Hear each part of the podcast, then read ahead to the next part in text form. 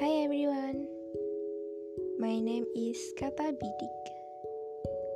Um, it's not really my real name, but it's just a name made when I started liking writing. The reason Kata Bidik is because I think Kata suggests that I love words, I love poetry, I love poems, and yeah, something like that. Then Bidik suggests that I like think about taking a picture.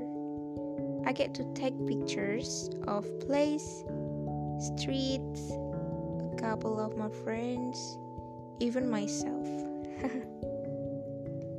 there is no meaning more important than kata bidik as a reflection of myself. Um, I just landed on this podcast. People say you don't know, you don't love. So, that's my little introduction. See you.